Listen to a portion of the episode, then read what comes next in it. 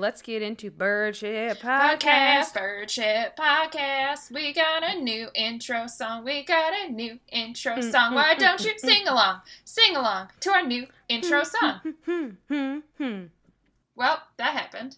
Yeah, that happened. I guess we got a new intro song. We didn't even know it, but now we got it. Yep, that's not our new intro song. New intro song, this time only. This time only, one time. So, One time. Mo, we are doing another awesome interview today. Shout out to all the people that want to talk to us, Yeah. including Stephanie Seymour. Who we're interviewing. Why don't you tell us a little bit about Stephanie? So Stephanie reached out to us back in December about an album that she had released about birds, and we were like, "This sounds like something we should talk about on the podcast because we like listening to music and we like birds." And it turns out that's exactly what this album was designed to be about: was an album for people who like birds, inspired by birds, and it's just a lot of birds and music. And it's amazing. Stephanie Seymour began playing drums at the age of 15, and by 23, her band, the Aquanettas, had released an album and toured the United States. Maybe we should have started a band. Coochie and Conch. Wait, what was it? Coochie and uh, circadian rhythm, or I can't even remember. I can't remember. We can't start a band though. Nah, poops.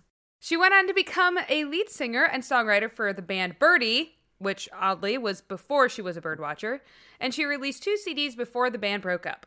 Fast forward to 2004 when Stephanie became hooked on birds. Stephanie lives on an awesome migratory flyway in the Ramapo Mountains in Ringwood, New Jersey.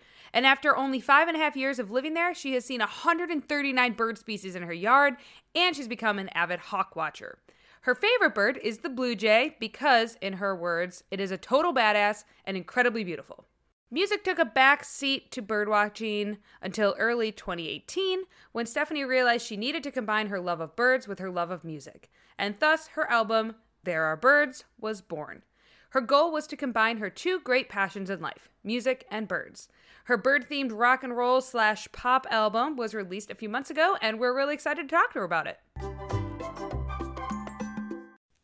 Stephanie, welcome to Birdship Podcast. Thanks for joining us. Thank you. So psyched to be here. I know we were so excited when you reached out to us about your album and everything. I'm totally stoked. I'm very excited for this one. cool. Okay, well, Stephanie, so you reached out to us about this awesome new album that you had released called There Are Birds. And when you were writing this email, you were talking to us a little bit about it. It's an album that brings together your musical talents and your love of birds. Can you tell us a little bit about this album and what inspired you to write it, and a little bit about how your musical background came into play and also how you became a birder? Like, there's just like so much packed into this new album that you released. There's a lot in question number one, people. we lay it on real thick at the beginning. exactly. How the hell did it all come together? Well, I so I'll tell you about uh, like my musical background first, since that, that would make the most sense, and then how I got into birds and everything, and how the record came about. I started playing drums when I was about 15 years old, and by I guess it was probably eh, around 1989, I joined a band called the Aquanettas, and I was the drummer for them we got signed pretty much right after I joined them, which so I like to take credit for that. so we made a record, we toured the states, we got dropped, we got signed again, we made an EP for someone else. So it was like this whole kind of cycle of touring and making records and stuff. And um, we kind of fizzled out around 1994 or so. And then I joined a band called Psychic Penguin, which, by the way, this is before I was a bird watcher. So Psychic Penguin was like the mid 90s, I guess. That is when I started singing more rather than just playing drums. I was playing percussion and singing kind of like four part harmony with people. That fizzled out and I started to my I started my own band called Birdie, which again, before I was a bird watcher. That was when I started really singing lead. I wrote all the songs for that band and we had a couple CDs out. And around the end of that band, was when I moved to Englewood when we got my husband and I got married. That was about 2004. And that's when I started getting into birds because I saw the Audubon Christmas bird count online. I randomly just like, oh, I'm going to go count birds, you know, in my neighborhood. Like I knew what I was doing. it's yeah, it's such a confusing count to start with too because it's not as simple as just yeah. counting birds. It's like here's your designated circle and here's what you do and you got to yeah, there's a lot to it. But not only that, like I didn't even know that. I just went out. I I thought it was like a thing that you just did by yourself. So I went out by myself totally not connected to any count or anything. I love it. and with like the cheapest pair of binoculars you could ever find. and I was I was looking at all the birds and I'm like, I cannot even ID a house sparrow. And that and that really pissed me off because I knew they were really obvious and common, but I just couldn't ID it. I literally bought a Peterson guide the next day and went out and ID'd the house sparrow, and that was my spark bird, the house sparrow. That's so crazy. so basically, I started getting like more and more into birding and less and less into music, and really only because you know it's hard to go out till 2 a.m. and then get up at 6 a.m. to go bird watching. It's just one of those things. And for a long time, I just didn't do any music. But a few years ago, uh, it's kind of sad, but an, a bandmate of mine passed mm. away, and there was a tribute show for him at Webster Hall that my old band, Psychic Penguin, wanted me to to sort of sing and put, you know, do the tribute thing.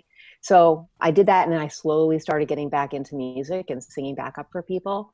I never really expected ever, ever to do another album. So the beauty of it is that I was kind of just sitting on my couch in 2018, very beginning of 2018, and the lyrics and a melody for Ruby Crown Kinglet came into my head. And I swear within about 45 minutes or so, everything just came to me like I, I felt like I had the melody, all the lyrics, and I was just like, holy shit, I am making a record about birds. And I, I really, I screamed down to my husband down in the basement, like, we're making a record about birds.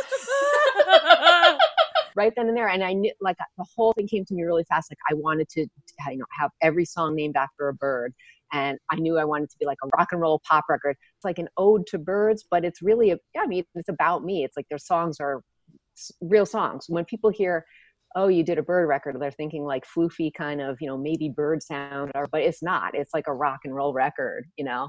Absolutely. And you said it was completed in just a few months? Like that seems so fast. The songs were written in a few months. And and that's still pretty fast for songs to yeah. be written, but it wasn't the whole recording process. The whole thing took about maybe uh, I don't know, 11 or 12 months from like the conception of the idea to have a CD in hand, which is yeah. quick, but yeah, the songs really felt like they were being sort of transmitted to me like it was weird. It was like i was pulling them out of the air and they if i i didn't belabor them if they came to me then i knew the song was right. If i was struggling with it i just trashed it like a few songs like american robin that never made it it's on. already a rock and robin song. It's all right. Yeah we're good with the robins. Don't need it. So so there are a few that were just like well i was struggling and i I just, you know, couldn't do it. So for making the actual recordings though what we did first was make demos so that we could give the demos to the band and that's where bob and my husband bob perry who's an amazing guitar player he produced the whole wow. thing he um, co-mixed it with me. He engineered it. Basically I, I don't play anything right? I play drums. I can't like play him you know what's in my head. So i'd have to sing everything to him it was a, pain, a painstaking process sometimes. And there were some there were some arguments. But uh, we really put a lot of work into the demos. I played drums for the demos you know since i hadn't played in years i wanted to make sure i got somebody who really knew what they were doing again.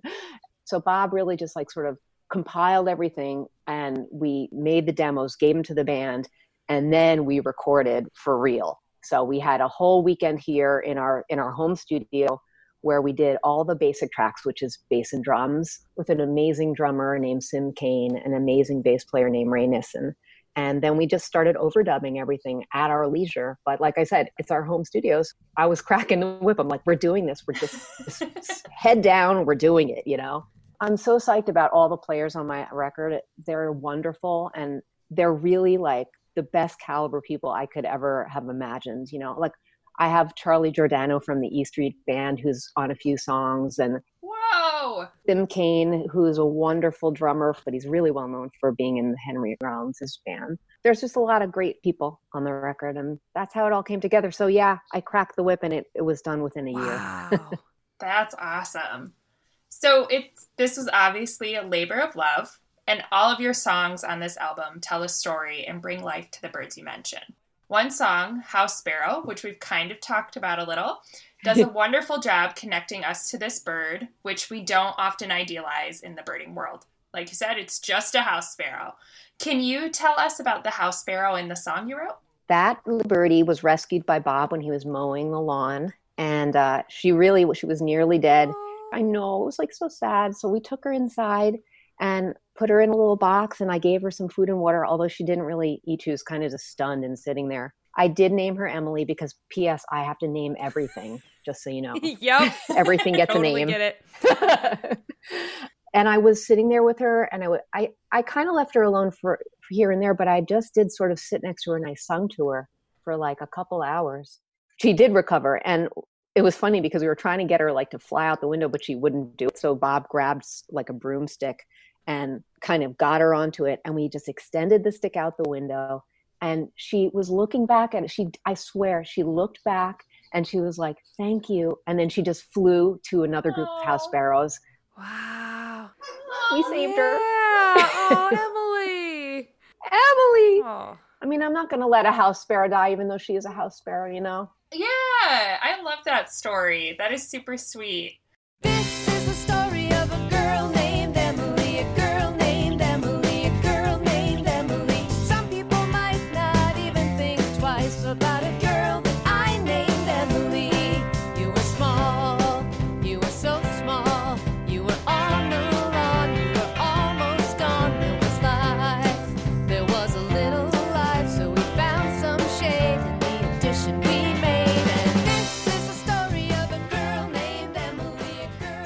One of your more like upbeat, I feel like songs, but Yes. some of your songs are also very poignant, like the Common Loon. Did any of the songs that the birds sing themselves, such as the Common Loon, which is known for its very melancholy call, inspire the tone in which you wrote? I mean, I think it's pretty interesting that you picked that song because that is literally the one song that I felt like the haunting call of the loon like encapsulated the whole sentiment of that song. That song is very, very loosely based on my family in northern Maine. My great grandma, she had 10 kids Whoa. and they were living up in uh, Aroostook County, and actually a lot of family that still lives up there. You know, it's rough up there. I mean, and I always think about what it was like in the late 1800s and the early 1900s. With like 10 kids, you're on a farm. There's like one outhouse. That's my nightmare.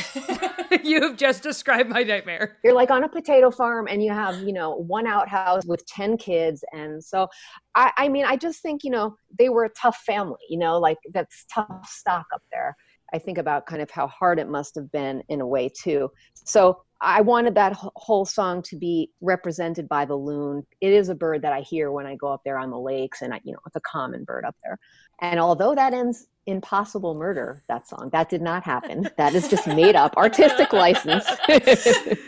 but I did really want to go super dark on that song, you know. And I just thought that the loon, even though I just mentioned that bird just only in the chorus, and I just talk about hearing the call, it just sort of encapsulates that song. And Charlie played a wicked accordion on that song. I told him I wanted it to sound drunk.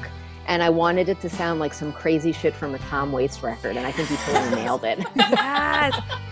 did. Also, uh, Stephen King is from Maine, so that's like good vibes there. I know. So, mm-hmm. One of my favorite writers. Oh, yep. So good. To get me. I'm giving you a warning. His voice was unsteady, but so reassuring. The bat by the bed, or a gun to the head. Either way,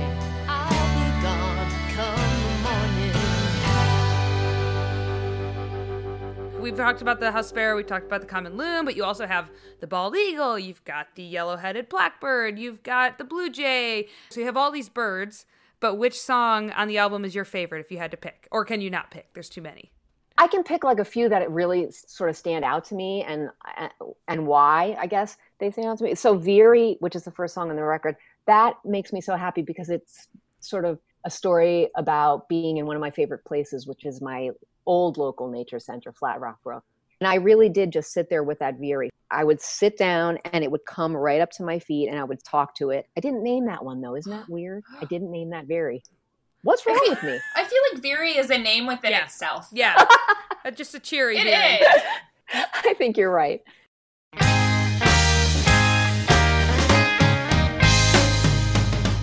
I know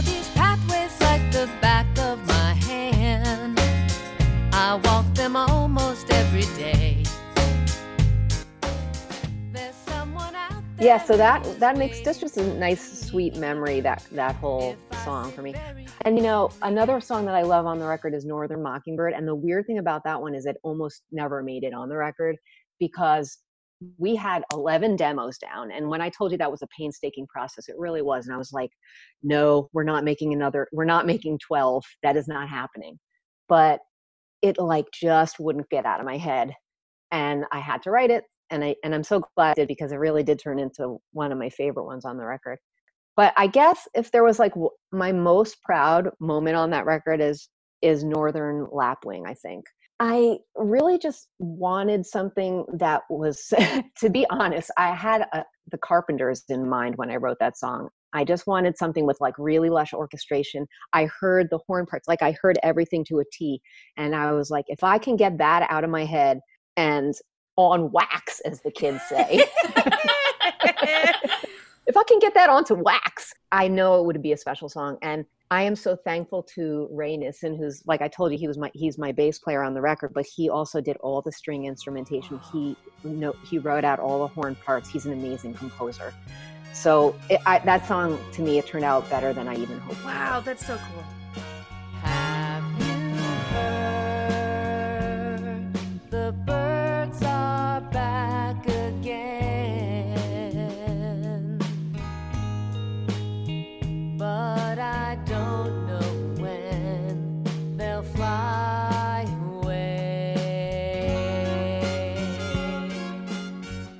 And I just want to say one thing because you did mention Black Throated Blue Yeah. Warbler, and I want to give a shout out to Megan Massa, who did the artwork for the um For the For the album, album. yeah. Oh, cool. she did the artwork for the 2019 Bird of the Year for the ABA, the red-billed tropic bird. And so I was, I feel just like very fortunate that she said yes. Megan said yes. she did the album cover. Way to go, Megan. And she was inspired by Black Throated Blue Warbler to come up with that wonderful, wonderful cover. Yeah, it's beautiful. You rock, girl. So, we're going to shift a little bit from the music and talk about birds. Your yard is a registered Hamana, H M A N A site, which stands for Hawk Migration Association of North America. So, this is like a hawk watch site, though it's a private site, not open to the public. People can't come over here. But can you tell us about it? I would say, first of all, if you ever told me that I would be a hawk watcher, even just if, like maybe five years ago, I would say, you crazy. I was never really into hawks that much. I mean, I love them and everything, but it, I really just like, I'm so into warblers and stuff, you know, passerines. Yeah. But when I moved to Ringwood, New Jersey, I realized really fast that I was on a migratory flyaway. And I usually take six weeks off from work in spring and fall migration. So when I do that, all I do is watch birds. So I sit outside on the deck and I watch them fly overhead. So I got into hawk watching that way. I started just noticing them and trying to. I mean, I really did probably suck so bad at first trying to ID what hawks are. I mean, it's so hard to ID hawks Mhm. when you're first trying. But I went to hawk watches with other people and learned so much from it. That's what if I can stress something like if you find people that are better bird watchers than you, go with them because I've learned so much from so many people and I can't even thank them enough, you know? Yeah, definitely. Yeah, it's just like thank God for people in yeah, that way. definitely. Like Sarah and I, we wouldn't have seen our prothonotary warbler if we hadn't been with a guy who knew the call, because we would have been like, "Oh, well, just keep walking through. Like he's not here." And then he was like, "No, no, no, there's he's here," and we're like, "Oh, well, okay, cool." totally. You need those people. You need those people and I also got a great um, couple field guides and I just I really just studied and studied and felt like I was at a point a few years ago where I was good enough to really be calling the IDs correctly. And I mean, like everyone's human. If I can't ID it, it goes down as like, you know, unknown raptor or unknown accipiter kind of thing like that. But I guess it was last year or a year and a half ago that my friend said, Oh, why don't you, you know, send an email to Hamana. I'll say, I say Hamana, you say Hamana. I don't really Hamana. Hamana. I sent an email to them and they were like, yeah, you know, we have some sites that are just private hawk watches. And I input some older data also from 2018 and and I just started counting live last year, 2019. It was so awesome to like have the data be part of a, you know, the larger picture. I do eBird and I have done it since 2004. And I also think that's an amazing thing to have Mhm. your data just be part of citizen science kind of thing. so you you're recording the data specifically for Ha- Hamana, Hamana. potato patata Yeah, I I am. Although I also input it into Cool. eBird, and it's for my own checklist too. Yeah, Well, yeah, you gotta you gotta get those checklists. yeah, yeah, yeah. Cool. How big is your yard? We have about an acre, a little over an acre. But I'm surrounded by woods. I mean, there I have neighbors on either side, but I am surrounded by woods, and I have a really good view of, of the sky, so I can see them coming pretty far away. That's awesome. but I also have a great yard for passerine. I I have um 139 species in my yard that Woo! in, in my yard right now. They're there. Jealous. But I've seen 139 species, so I'm kind of like wondering what 140 will be, and I hope I get it this migration. Are there any birds that are your favorite that visit throughout the year? Yes, I love seeing tufted titmice because they remind me of my cat Emmy because they have the same coloring. And I used to tell her, I swear, I used to tell her, you look like a tufted titmouse, same color. So I feel like she's visiting me whenever I see a tufted titmouse. we have a Carolina pair that they I named Linus and Carol. Of course, I told you I name everything. And also my red tail pair, Sparky and Sparkette. How do you spell Sparkette? I just have to know. S P A R K E T T E. Got it. Yeah. um, but I, I think the most wacko bird that I just could not believe, like my most wanted bird, was a pileated woodpecker when I moved here, and I was like, "Oh my god, they really are here!" Wow, that's so awesome. yeah, we even found their nest hole one year. We could see it from our from our window, way way down in the woods. It was totally lucky. I just saw it fly in there, and then I we saw it like taking wood chips out. It was you know making a hole in there. It was so cool. Oh, that's awesome. and then it would sit and you could see its little head sticking out like obviously sitting on a nest you know Aw, so cute. yeah Well, I know you talked a lot about migration, and obviously being a Hawk Watch site is super cool. On your album, There Are Birds, the last song is called Migration is Over, which is a really humorous song. We really enjoy it about the number of birders versus birds during spring migration viewing. Thinking about that, like what what other kinds of favorite birding ventures do you have, whether they're crowded or not crowded? yeah yes that song is is from taken from a real day in central park which is one of my favorite places to go but it was like the late tail end of may and there was you know it was like 80 degrees and I was like, oh, there's. I just looked up and I was like, there are just no birds around. There's like seven thousand birds. You know, there's. we're just gonna not find anything, you know, except for a robin. So I guess I've I have a couple favorite moments that I can sort of recall bird watching, but one of my absolute favorites was when I was at Flat Rock Brook again, my favorite old local haunt. It was when I was early in my life list, kind of easy to get life birds here and there. So I went up there one day and I heard a call that I was not familiar with, and I looked up and there was a rose-breasted grosbeak. And I was just like, what? Like that can exist? You know, like the pink and the it just I couldn't believe it. I was so stoked. That just made my week. And I kept going down the path and I came around the corner and I was looking at the brook and flying to and from the brook and then bathing in it was a male scarlet tanager and I was just like another life bird. I was like, I can't, I can't even like too much color for one day, you know? it's like overload. So that was one of my favorite, favorite, favorite oh, moments. Oh wow, ever. that is so cool. Yeah, scarlet tanager Yeah. is pretty high on my list of birds to see, but ugh, someday, Oh, you haven't seen one? You will. You'll see it this spring, I bet, up in Maine. fingers are crossed. I mean, I also love just going to bird festivals. I hate to fly, but I make myself do it every few years. Been to like Monterey Birding Festival. One of the best times there was going on Debbie Shearwater's pelagic trip Ooh. and seeing like black-footed albatross and stuff like that. Oh, dude, that you sounds so cool. That's cool. Just her alone, that was so cool.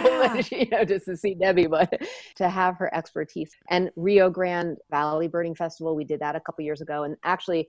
That's why I wrote yellow-headed blackbird on the record. I was I got that lifer down there, and that was that was like a nemesis bird. I was like, I couldn't get it, you know, and I finally finally got. And we've been to like Acadia Birding Festival. Yes, very interested. Acadia is the reason I moved to Maine, so I'm super excited for that festival. Oh, it's such a good one. I actually want to come back up. I will let you know if I Please do. I, uh, and also, we took our own trip to Southeast Arizona and and sort of went out with like a guide one day, and we went with an Audubon Society the other. You know, just to have people take us around to place. That that was one of my favorite trips ever. I mean, if you can get to Southeast Arizona, it's I can't even describe it, it how wonderful and how diverse and how many birds you can see there. It's just it's Oh, fabulous. wow. Sounds real nice right now. I know. Southeast Arizona. I think I could live there permanently forever. I know. I could. I keep. I always look at real estate down there because I'm like, maybe one day, you know. Yeah, for sure. It's just hard to pick one moment, you know, one favorite moment. I mean, almost every bird I have a story for, you know. Yeah. I don't know. What's cool about birding is that such a fleeting moment can be so monumental. Like you just can remember it, even though it was just like a split second. It's like, oh yeah, I remember the first time I saw that bird, or like, oh yeah, I remember being with these other birders and like experiencing this together. That's right. I was going through my eBird list just yesterday or, or the day before, and I, I every I kept getting hung up on every bird because I was like, oh, I remember that, I remember that, and it was just like, yeah, 512 times. for sure. Yeah, I had um when I well Alyssa, you know, we had we had talked about Alyssa a little bit, and when I was in Canada seeing her for Thanksgiving, and we went out birding together, which was great. It was a ton of fun, but I I didn't know it at the time, but I had food poisoning. And so all I can remember about getting my long-eared owl was that I threw up in my car on the way. it's like, well, I'm never going to get seeing that bird because I left it all over the inside of my car. So like a pellet, like you just I was just gonna say that. exactly. Mm-hmm. one is clean. Oh my god, I know. It was so funny because like we saw it and like I was like, oh, that owl's really cool, but like I really got to go back to the car right now. And she's like, well, I'm just gonna stay and take a picture. I was like, that's cool, that's cool. I will be in the car whenever you're ready to go. so That's horrible. I know it's horrible, but it's like, oh, long-eared owl. Never gonna forget that story. But you know, it's like when people go on pelagics and they get sick. I Oh. think that's like that's just like it's terrible too. So true. Chum. Um, yeah, that should be what we call birders who end up getting sick on pelagic. Oh my gosh. Uh, birding chum. Yeah, it's like your pal. This is my Yeah, chum. right. Yeah. A birding chum. This is old vomit over here. Mhm. Yeah. Stephanie, we have loved this album, but as always, music is very interpretive. But we'd like to know what do you hope the takeaway message is from your album, or how do you want people to connect to it when they listen? Ah, I, you know, it sounds like trite, but I, I just want people to be happy when they hear it. I mean, I hope it inspires people to to want to go outside and maybe not not even just see birds, but just to be in nature. You know, just be around a happy place. Just notice what's around you. You know, like when I st- started getting into birds, it blew my mind that this stuff was just around me and I had no idea. And also for me personally like i have really bad anxiety um, sometimes i go through waves of depression and stuff and it never fails to help me when i just go outside. I think that people could benefit in their daily lives not even if you're fine like and don't have anxiety and depression you know like Nothing's wrong with being more happy. right. I mean seriously it's not something that uh that people are going to have a bad time doing. So i, I think that you know i just want people to to sort of feel the joy that i feel when they hear the songs it, it really is a sort of an ode to nature and birds yeah, I mean, and listening to the album, you can definitely feel that energy on some of those songs. I really am glad about that. I mean, something that I never really thought about that I hadn't really expressed before was that when I discovered birding, I knew I found something that I could literally do for the rest of my life. You know, I had music and I had that, and I always have that, and I love it and I'm passionate about it. But, you know, the dream of being a rock star, you know, when you're 25 is one thing, but when you're not 25 anymore, you know, and when you get older, and it, and I had made peace with that, like that was fine. But when birding grabbed me like it did, I just felt like I had that missing part again, you Mhm. know?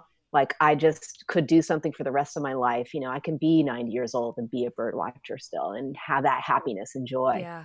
It kind of gives me peace to know that. Yeah, that's really true. Like, no matter where you are physically and no matter what your age, like, you can see birds Yeah. and to take that in. Well, thanks so much for talking with us, Stephanie. Yeah. Thank you. I know I'm so psyched. I love your podcast and I'm so happy to be a guest. You, you really made my whole week. Yay. dude. Oh, thank you. Yay. We're so happy you wanted to come on. This is awesome. Your music is amazing, and your love of Thank you, birds and your passion for it is awesome. And that's what we're all about. and your passion for birds totally comes through every episode too and you're you guys are so great together i just adore you Aw. Ah, you hear that, Mo? I guess we gotta stay friends. I guess. I guess so. well, keep us posted on what that uh, 140th species is going to be coming through your yard. Yeah, I will. Mm-hmm. I will. And you tell me what you guys see it's literally blue jays, house sparrows, and a couple red tails. That's it right now. right now. That's all Yeah, that's it. It's all right. I mean, two of those birds are on the album, so I think Stephanie's a fan. Yeah, there we go. That was awesome. We just had Stephanie Seymour on and we interviewed her about her new album, There Are Birds, and she was a delight to talk to. So much fun. And I'm totally taking her up on sitting on her porch oh watching oh Hawks gosh. someday. Yes, I love Hawks. I want to drink tea. I want to hang out with her with our bins. That's it. Sounds like the perfect migration recipe. If any of you are interested in listening to her music, which we highly, highly encourage, you can check out her website, therearebirds.com. That's the ERE version of there. Yes, not the two other versions. Yes. Yeah, like, not They're physically there are birds. right there. Yep, we'll have the link to There Are Birds in the episode description. So we highly encourage you guys to go check out this very rocky, pop, happy album that we enjoy. Absolutely. And you can always find Birdshit Podcast on Instagram as well at Birdshit Podcast. And we're also on Twitter at Birdshit Pod. And I don't know, we have a website and we have a podcast, so We don't have a website. I guess we don't, right? We have email at hellobirdshit at gmail.com. See, I just don't understand technology, but you're right. We have email. It's okay. I've had two people call our podcast a blog. So Were they both your mom? uh, one was my mom and one was my friend's mom. So, Thanks, moms. Find us on the blog. yep, getting back into my Xanga. Yeah. yes. Uh, listen to our Xanga. It's great. oh my god, I'm so glad you could not record audio on Xanga. That would have been Oh, bad. right. Yeah, it would have been like a real emo MySpace. Oh yeah, it would have been very cryptic emo about the guy I currently had a crush on. Oh, dude, I learned about this thing. I have to talk about this thing. I was hanging out with some friends, and at their college, they had this thing called the Last Chance Dance, which was somehow somebody got like access to like all the seniors' email list. It was a pretty small college, like 500 people in the graduating class. And everyone got this Google form that basically said, like, who are the five people that you wish you would have hooked up with in college that you didn't? and that all gets into this like single aggregate database and there's like one one or two people who basically like pairs up like if you're on this person's list and they're on your list like they tell you that and then at the last chance dance you basically like know like oh this person wants to hook up with me and i want to hook up with them and it's kind of like your last chance dance Dude, that's like the original Tinder. it's like the original everything Dude, that's awesome. what I said was, I wonder what would happen if, I mean, first of all, if University of Michigan had one of that, it would just be an orgy. I didn't know anyone's names. I couldn't even remember five guys that I would have wanted to hook up in college. And every guy I met that I wanted to hook up with, I did hook up with. So there was like Boom! Yeah, you did. No, it's because I had one low standards and two I was not shy. I was just like, "Do you want to make out with me?"